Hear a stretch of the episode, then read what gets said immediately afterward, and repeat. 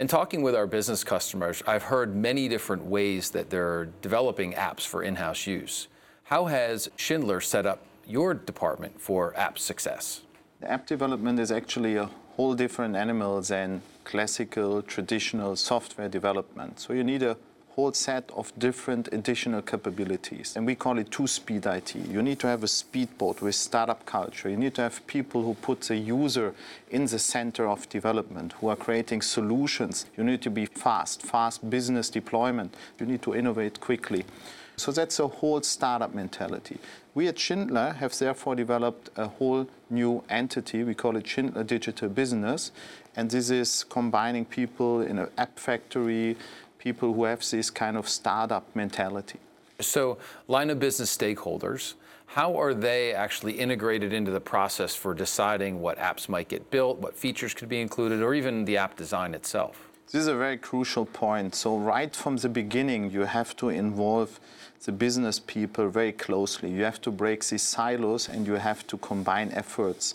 And we call it in Schindler unity of effort. So, our project teams in developing apps are comprised out of digital business people, but also business people. And here we have people from the field, like service technicians who are within a prototyping approach, designing the user interfaces with direct feedback. You have people from the business lines, like new installation or the service business, and you have very important people from R&D, from research and development, because we want to integrate our products into the entire process.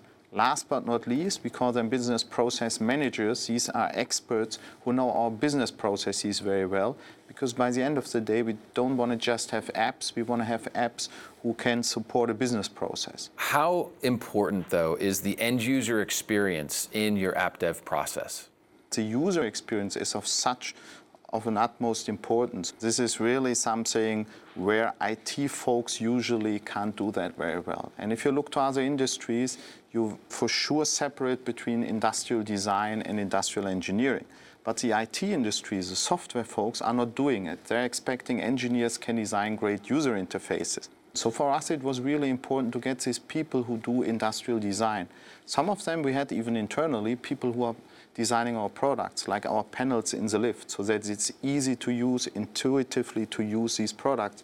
Other ones we have really hired from outside, so people who made this possible, that we have this easy user experience. Do you think about user experience and design when integrating with back-end systems as well?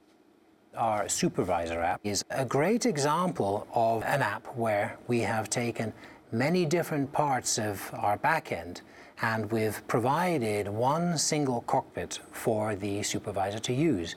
Now, the supervisor is the guy at the construction site and needs to ensure that all the parts are there and processes are done according to plan. And this, of course, has to be very closely coordinated with the processes in the back end. So he has his activities, which on the left it gives you all the steps he needs to go through. He's got his tasks, which are down at the bottom. Um, and these are alerts at the bottom left corner, and those basically are coming from the back end. On the right, we have a drawing, and of course, the importance here is that he uses this to verify that the technical specs are being done accordingly. And so what does this look like before? I mean, if, if, I'm the, if I'm the supervisor in the field before I have this application, how much how much how many backpacks do I have with me, okay. right? Well, of course, the point is you have to make sure you have the right one. And you know, we're talking about the big blueprint plans. He's got trunk loads. He has to have all of those with him for each installation to verify that the technical specs are being um, done accordingly. So what is it about iOS that makes all of this possible? A really stable global application which integrates with our whole infrastructure. And we created this incredibly quickly. So this is a few weeks to prototype, a few weeks after that to product. And we also have multiple device support using that one framework.